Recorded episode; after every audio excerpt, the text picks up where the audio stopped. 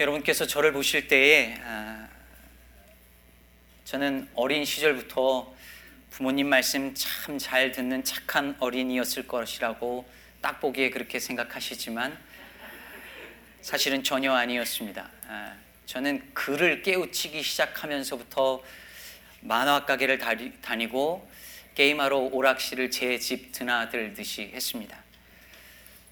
아이고 우리 애들이 있어서 좀 그런데 너무 여기에 빠져가지고 아, 너무 가고 싶은데 돈이 없어서 어머니 아버지 지갑에서 돈을 몰래 훔쳐가지고 아, 그런 적이 여러 번이었고 심지어는 학교에서 몰래 도망 나와서 만화 가게 갔다가 어머니께 들켜가지고 엄청 혼이 난 적도 있습니다. 아, 학교에서 예전에 우유 급식했잖아요.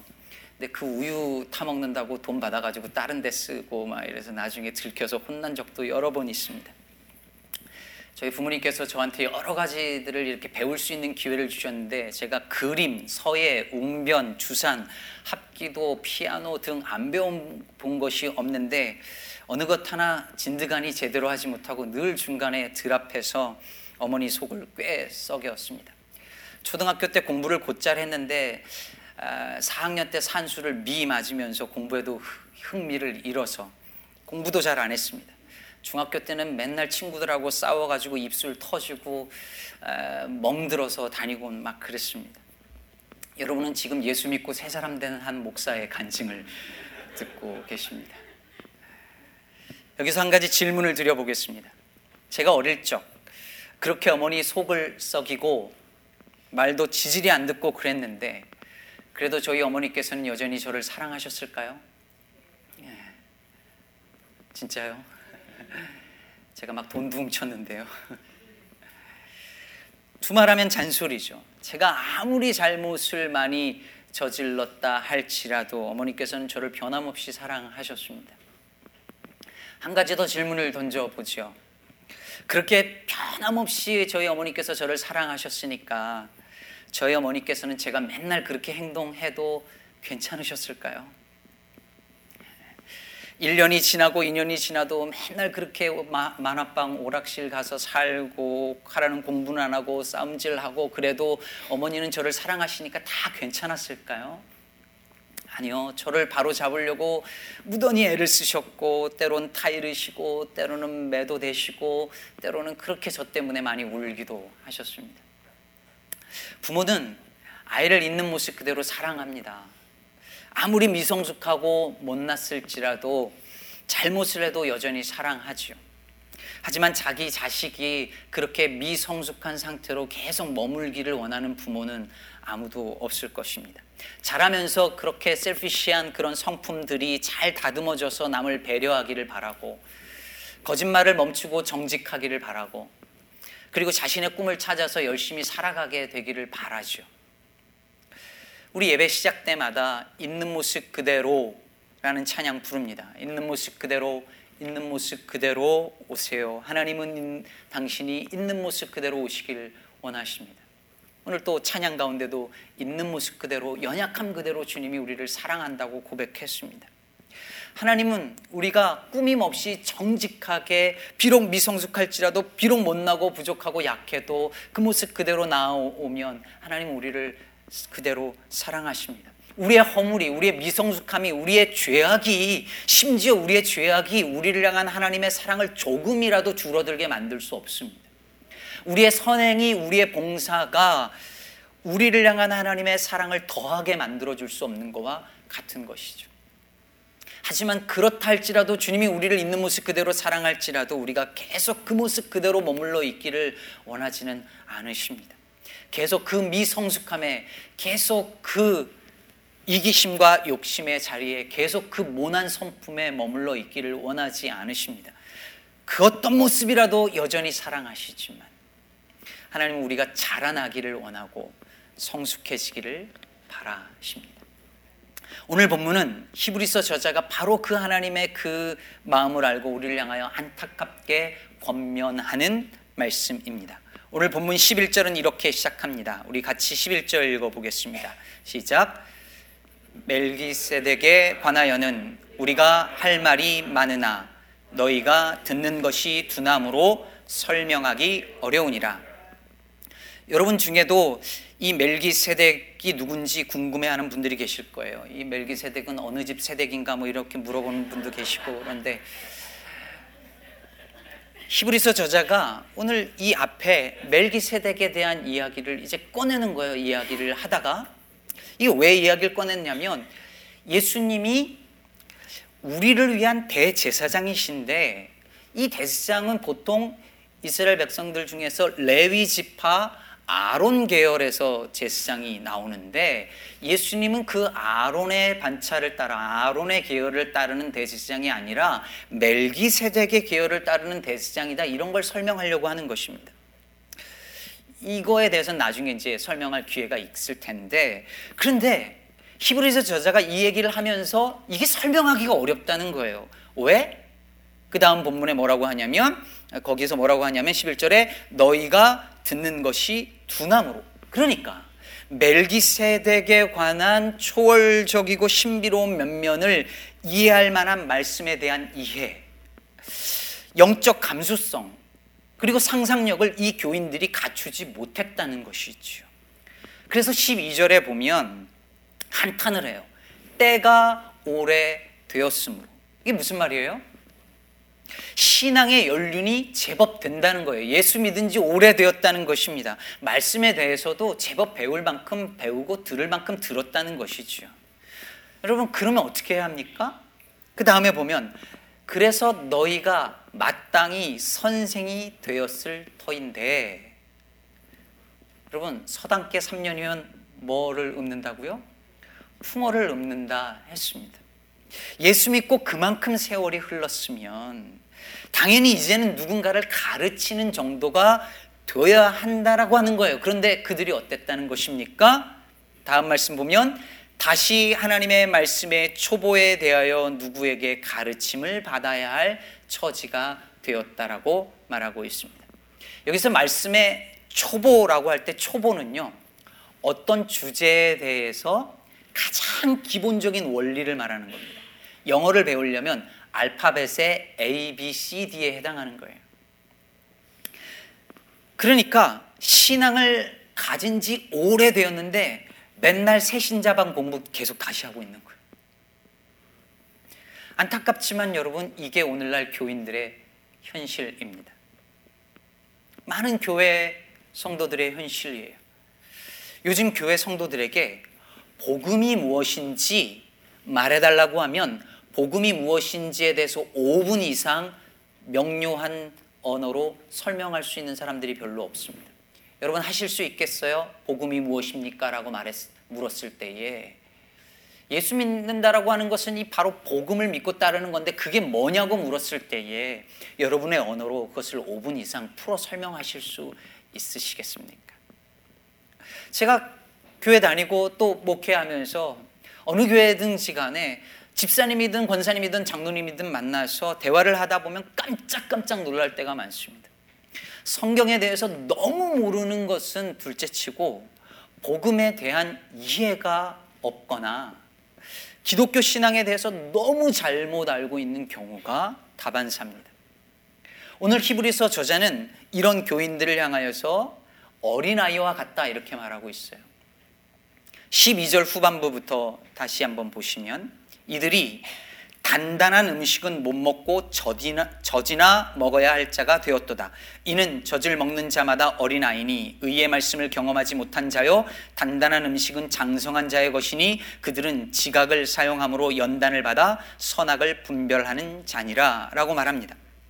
여러분 여기서 젖은 뭘까요? 뭘 의미하는 걸까요? 아까 말한 말씀의 초보를 말하는 거죠. 말씀의 초보는 뭐예요? 이해하기 너무 쉬운 말씀이죠.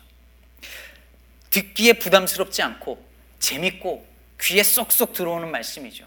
나하고 직접적인 상관이 있다라고 느껴지고 부담스럽지 않고 은혜 받았다고 느껴지는 부드럽고 감동이 있는 말씀이에요. 그럼 단단한 음식은 뭘까요? 초보를 넘어선 말씀이죠. 이해하기 쉽지 않은 깊은 말씀이에요. 듣기에 부담스럽고 때론 무거운 말씀이기도 합니다. 개인적인 것을 넘어서 이 말씀은 주로 공동체적이고 또는 공공성을 이야기하기도 해요.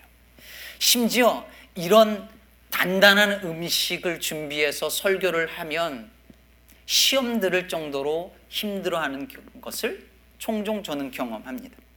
그런데 그런데 히브리서를 받는 성도들이 그 단단한 음식을 먹지 못한다는 거예요. 왜? 어린아이 같으니까. 때가 오래되었는데 여전히 젖만 먹는 어린아이의 상태에 머물러 있었던 것이죠. 그걸 보면서 이 히브리서 저자가 이제 그만, 이제 그만 어린아이의 자리에서 장성한 자리에, 자의 그 자리까지 자라나라고, 좀 자라나라고 안타까운 심정으로 권면하고 있는 것입니다. 사랑하는 여러분, 이것이 바로 우리를 향한 하나님의 마음 아니겠습니까? 주님은 다시 말하지만 우리를 있는 모습 그대로 사랑하세요. 그렇지만 맨날 젖만 먹는 어린아이의 자리에서 머물러 있는 것을 또한 원하지 않습니다. 장성한 자의 자리까지 자라기를 원하십니다. 젖만 아니라 부드러운 음식만 아니라 단단한 음식까지 먹을 수 있을 만큼 자라나기를 원하시는 거예요. 저는 목사로서요. 도대체 왜 우리 개신교회 성도들이 교인들이 저를 포함하여서 이렇게 신앙의 초보 단계에 늘 머물러 있을까? 왜 성숙하지 못할까? 심지어 그 신앙이 너무 가볍다 못해 천박하기까지 이른 수준에 왜 오늘날 이 개신교회 한국 교회는 그 수준에 머물러 있을까 늘 고민이 됩니다. 사회에서는 안 그런데요. 꼭 교회만 오면 다 큰 어른이 맨날 삐지고 상처받았다 그러고 그렇게 어린아이처럼 구는 이유가 도대체 무엇일까 고민스럽습니다. 먼저는 교회 책임, 특히 목사들의 책임이 크다고 생각합니다. 교인들에게 늘 단단한 음식은 주지 않고 늘 젖과 같이 부드러운 음식만 줬거든요. 애들도요, 처음에는 엄마 젖 먹다가 이유식 먹다가 그러다가 조금씩 밥도 먹고 고기도 먹고 그러는 거잖아요. 그런데 계속 젖과 이유식만 먹인 거예요, 목회자들이. 옛날 목사님들이요, 그런 말 했어요. 에, 교인들 너무 성경 공부 많이 시키면 괜히 머리만 커지고 아는 것 많아가지고 그래서 아주 목회하기 힘들어진다고.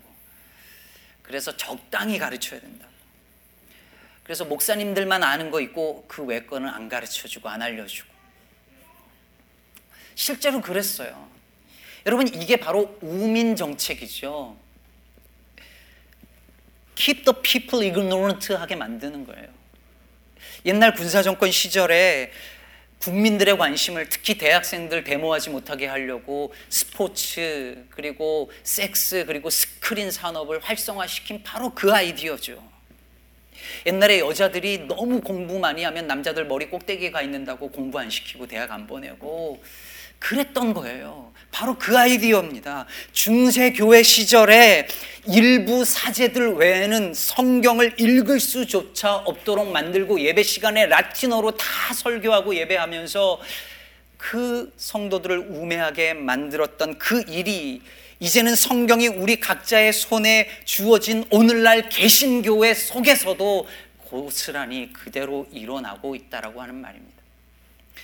여러분 기독교 출판계에서 늘 베스트셀러가 되는 책들이 어떤 책인지 아십니까? 요즘 기독교 출판계 다 너무 어려움을 겪고 있어요. 다들 성도들이 책을 안 읽으니까. 그럼에도 불구하고 계속 그래도 그 중에서 베스트셀러가 되는 책들이 어떤 책인지 아세요? 전부 다 신앙 간증류의 책들입니다. 신앙 간증 서적들이에요. 여러분, 조금이라도 어렵거나 어려우면 이해가 안 되면 간증에 재미난 감동적인 스토리가 없으면 읽지도 않고 팔리지도 않아요. 여러분 이런 책을 읽지 말라는 것이 아니라 이런 쉽고 간증류의 서적만 읽으면 절대 잘하지 않습니다. 성장하지 않아요.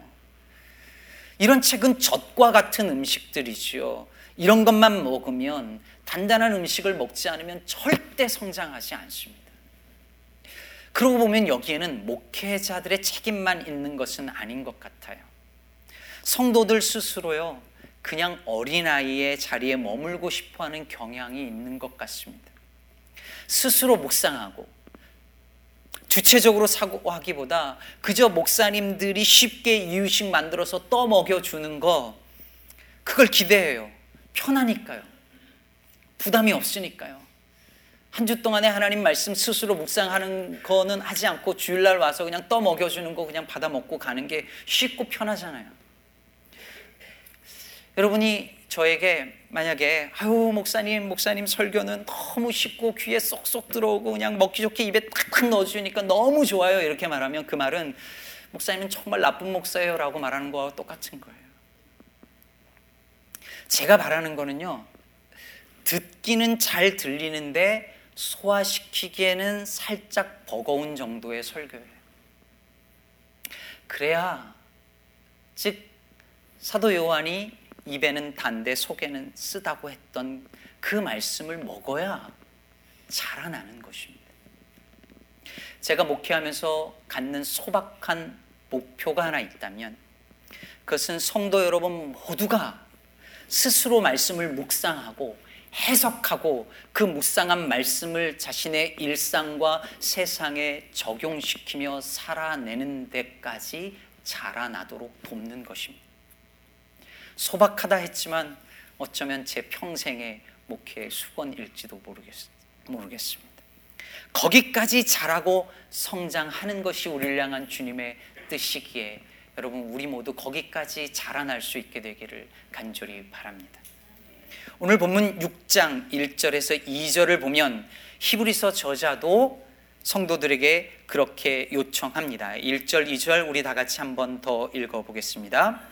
그러므로 우리가 그리스도의 도의 초보를 버리고 죽은 행실을 회개함과 하나님께 대한 신앙과 세례들과 안수와 죽은 자의 부활과 영원한 심판에 관한 교훈의 털을 다시 닦지 말고 완전한 대로 나아가자.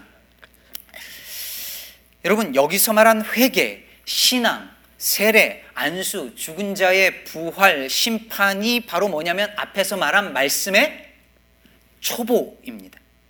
1절 표현대로 말하면 그리스도의 도의 초보지요. 그런데 이 도의 초보를 다 버리라는 건가요? 아닙니다. 이건 foundation이에요. 건물을 짓기 위해서 터를 닦는 거예요. 근데 터를 닦았으면 이제 그 위에 건물을 세워야 되는데 계속 터를 닦으면 되겠느냐? 터를 닦는 일을 계속 반복하지 말고 집을 짓자 거기까지 나아가자라고 말하는 거예요. 그러면서 2절 끝부분에 이브리서 저자가 굉장히 부담스러운 말을 합니다. 털을 다시 닦지 말고 완전한 데까지 나아갈 진이라. 여러분 어디까지요? 완전한 데까지. 여러분 우리가 완전해질 수 있을까요? 없을 것 같죠? 근데 왜 나아가자고 했을까요? 되지도 않는 걸. 여러분, 우리가 이게 불가능하다고 생각하는 이유가 있어요. 그게 뭐냐면, 여기서 완전한이라는 말은 그리스어로 텔레오테스라고 하는데요. 아까 앞에서 장성한 자라고 말할 때 그 장성하는 텔레이오스예요. 비슷하죠, 두 단어가. 이 두 단어가 둘 다 다 텔로스라는 단어에서 나왔어요. 이 텔로스라는 단어는 목적 혹은 목표라는 뜻의 단어예요. 그러니까 여기서 완전하다라고 말하는 것은 도덕적으로 완전한 사람을 말하는 게 아니라 어떤 그리스도인이 붙잡아야 할 목표에 도달하는 걸 의미하는 것입니다. 그러니까 그리스도인이 저 목표를 향해서 나아가는 걸 뭐라고 하냐면 장성하는 것이고 거기까지가 완전해지는 것이라고 말하는 거예요. 그러면 그 목표가 뭘까요? 그 목표가 에베소서 3장에서 바울은 이렇게 말하고 있습니다. 3장 13절부터 보면 우리가 다 하나님의 아들을 믿는 것과 아는 일에 하나가 되어 온전한 텔레이오스 사람을 이루어 그리스도의 장성한 분량이 충만한 데까지 이르리니 어디까지 이른다고요? 그리스도의 장성한 분량이 충만한 데까지. 그 다음 절 이는 우리가 이제부터 어린아이가 되지 아니하여 사람의 속임수와 간사한 유혹에 빠져 온갖 교훈의 풍조에 밀려 요동하지 않게 하려 함이라 오직 사랑 안에서 참된 것을 하여 범사에 어디까지 그, 그에게까지 자랄지라 그는 머리니 곧 그리스도라. 여러분, 온전한 사람이 되는 것이 어디까지 이르는 것이라고요? 그리스도의 장성한 분량이 충만한 데까지, 즉 그리스도에게까지 머리 되신 그리스도에게까지 이르는 것, 그것이 온전한 사람이 된다는 것의 의미라는 것입니다. 다시 말해서 예수님처럼 되는 것입니다. 예수님의 죽으심과 부활하심에 동참하고 예수님의 성품을 그대로 담고 예수님이 이 땅 가운데서 하신 일을 우리도 우리의 삶 속에서 그대로 행하는 것이죠. 여러분, 교회마다요, 제자 훈련, 뭐 양육 프로그램, 이런 거 다 있어요. 그래서 성경 공부도 하고요, 큐티도 하고요, 전도 훈련도 해요. 여러분들도 교회 오래 다녀 보셨으면 다 해봤을 거예요. 그런데 그런 거 다 했는데 왜 우리는 우리의 신앙이 맨날 제자리인 것처럼 느낄까요? 왜 그렇게 성경 공부도 하고 큐티도 하고 그랬는데 우리는 잘하지 않고 성숙해지지 못하고 성품은 왜 제자리고 왜 나는 여기 머물러 있는 것 같다라고 느낄까요? 오늘날 교회에서 하는 제자 훈련과 양육 프로그램들을 가만히 생각해 보십시오. 그게 대부분 다 목표가 무엇인가 보면 그게 다 교회의 일꾼을 만드는 데 있어요. 그러니까 제자 훈련 잘 받아서 교회 양육 프로그램 잘 받아서 교회 집사, 권사, 장로가 되는 게 목표예요. 정말 그리스도의 성품을 담고 그래서 일상과 세상에서 예수님처럼 살아가도록 가정에서 직장에서 예수님처럼 그 성품을 가지고 살아갈 수 있도록 양육하고 훈련하는 게 아니라 그저 교회 일 열심히 하고 교회 봉사 잘하는 교회 일꾼 만드는데 모든 제자 훈련과 그리고 양육 프로그램의 목표가 있어요. 그러니 그리스도처럼 되어지는 그리스도의 장성한 분량까지 이르는 그 성장과 성숙이 이루어지지 못하는 것입니다. 여러분 로마서 8장 28절 우리 한국 교회 성도들이 가장 좋아하는 구절이라고 하죠. 외우시는 분들 한번 해보실까요? 하나님을 사랑하는 자 곧 그 뜻대로 부르심을 입은 자들에게는 모든 것이 합력하여 선을 이루느니라. 그런데 여러분 이 말씀을 다 그렇게 좋아하시는데 다 이 말씀을 어떻게 이해를 하느냐면 어렵고 힘든 일도 있지만 결국에는 다 잘 될 거야. 이런 뜻으로 이해해요. 하나님이 도와주시니까 결국엔 다 잘 될 거야. 근데 합력하여 선을 이룬다라고 할 때 그 선이 뭘 의미하는지를 모르고 하는 얘기예요. 그 선이 무엇인지가 그 28절 다음에 나오는데 그건 안 보는 거죠. 그 다음 구절에 뭐라고 말하고 있는지 보세요. 하나님이 미리 아신 자들을 또한 그 아들의 형상을 본받게 하기 위하여 미리 정하셨습니다. 여러분, 하나님이 사랑하셔서 그 뜻대로 부르심을 받은 자들이 합력하여 선을 이룬다고 했는데 그 선이 뭐라는 거예요? 그 아들의 형상을 본받게 하는 것. 예수님의 형상을 본받도록 우리에게 일어난 모든 일들은 그 선을 향하여 가고 있다는 거예요. 그 다음 절도 보세요. 또 미리 정하신 그들을 또한 부르시고 부르신 그들을 또한 의롭다 하시고 의롭다 하신 그들을 또한 영화롭게 하셨느니라. 즉 하나님을 사랑하는 자 곧 그 뜻대로 부르심을 입은 자들로 하여금 의롭다 하시고 그 다음에 예수님의 형상을 닮아서 거룩하게 만드시고 그리고 그것이 끝이 아니라 예수님처럼 그들을 영화롭게 하시는 것이 우리를 향한 하나님의 최종 목표이고 그것이 합력하여 선을 이룬다라고 말할 때 그 선이라고 하는 거예요. 이렇게 힘들고 어려웠지만 결국은 모든 게 잘 돼서 우리의 아이들 좋은 대학 가고 좋은 직장 가고 모든 일이 잘 풀려서 역시 하나님은 합력하여 선을 이루시는 분이구나 그 말이 아니라 그리스도의 성품을 닮아가고 거룩하여지고 그리스도의 장성한 분량까지 자라나고 결국은 글로리피케이션 영화롭게 되어지는 거기까지 가도록 하나님이 우리에게 모든 것을 합력하여 선을 이루시는 것입니다. 사랑하는 기쁨의 교회 성도 여러분, 바로 여기까지 자라나라고 이 완전한 데까지 이르라고 주께서 우리를 지금 초청하고 계십니다. 물론 다시 말하지만 그러지 않을지라도 비록 미성숙, 미성숙할지라도 잘하지 않을지라도 주님은 우리를 사랑하십니다. 그럼 그걸 믿으시나요? 그러면 그러나 거기에 머물러 있지 말아야. 주님은 자라나기를 원하시니까요. 그런데 마치 다 이룬 사람처럼 신앙생활하고 있지는 않느냐 하는 것입니다. 제 짧은 믿음 생활을 볼 때요. 저 아직 미성숙하고 저도 역시 똑같이 왜 이렇게 더 신앙의 진보를 이루어내지 못할까 늘 부끄럽지만 돌이켜서 제 신앙의 삶을 돌이켜 볼 때에 그나마 조금 성장한 때가 언젠가 살펴보면은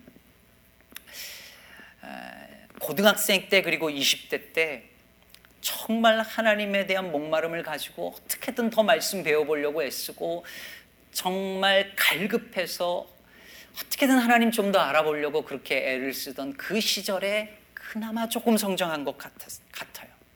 제가 대학 시절에 금요일까지 학교 다니고 금토일 충남 아산에 있는 교회 가서 교회를 섬기고 주일 저녁이 되면 대전으로 다시 학교로 돌아와요. 그리고 월요일 날 되면 새벽같이 기차를 타고 서울로 갑니다. 서울로 가서 아침, 점심, 저녁 있는 모든 성경 공부 프로그램 다 참석하고 그리고 설교 배우는 곳 다 쫓아다니고 그러면서 새벽 2시에 또 대전으로 와서 그거를 한 2년을 그렇게 했어요. 누가 시킨 것도 아니에요. 제가 너무 배우고 싶어서. 그때 조금 성장한 것 같아요. 근데 여러분, 제가 월요일 저녁에 배우는 프로그램 중에 교사 그 교육부에 관련된 세미나를 이렇게 한 학기 동안 하는 수업이 있었어요. 근데 저는 제가 참 열심을 낸다고 생각했거든요.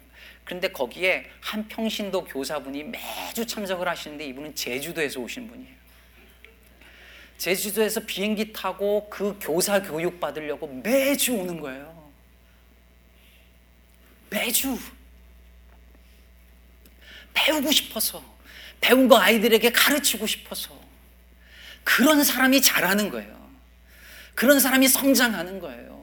일주일에 한 번 와서 목회자가 떠 먹여주는 거 먹고 가는 사람 평생 신앙생활에도 절대 잘할 수 없어요.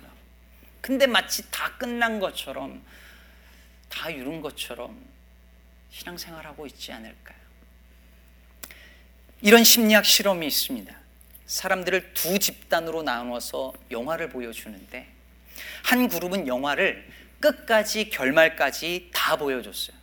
다른 한 그룹은 보여주는데 결말 부분만 안 보여주고 끝내버렸어요. 그리고 수개월 후에 이 두 그룹을 다시 불렀어요. 그리고 영화에 대해서 물어봤어요. 어떤 그룹이 영화의 스토리를 더 잘 기억하고 있었을까요? 결말을 보지 못한 그룹이 그걸 다 기억하고 있더라는 거예요. 왜 그랬을까요? 영화를 끝까지 본 사람은 결말을 다 봤기 때문에 완성에 대한 욕구가 다 해소돼 버렸어요. 끝났어요. 근데 그렇지 않은 사람은 완성에 대한 욕구가 이게 좌절됐어요. 결말을 알고 싶어 하는 궁금증이 계속 남아 있으니까 그 영화에 대한 스토리가 기억이 나는 거예요. 제가 이 얘기를 가만히 듣고 생각해 봤어요.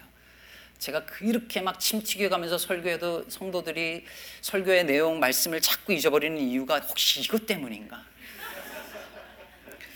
그래서 앞으로 저도 설교의 결말을 내리지 않고 to be continued 이렇게 끝날까 생각을 했어요. 여러분, 혹시 우리가 이렇게 오랫동안 말씀을 듣고 배우는데도 여전히 신앙의 초보의 단계에 머물러 있는 이유는 이미 예수 믿고 구원 받았다고 결말을 다 알아버렸기 때문 아니 안다고 착각하기 때문은 아닐까요?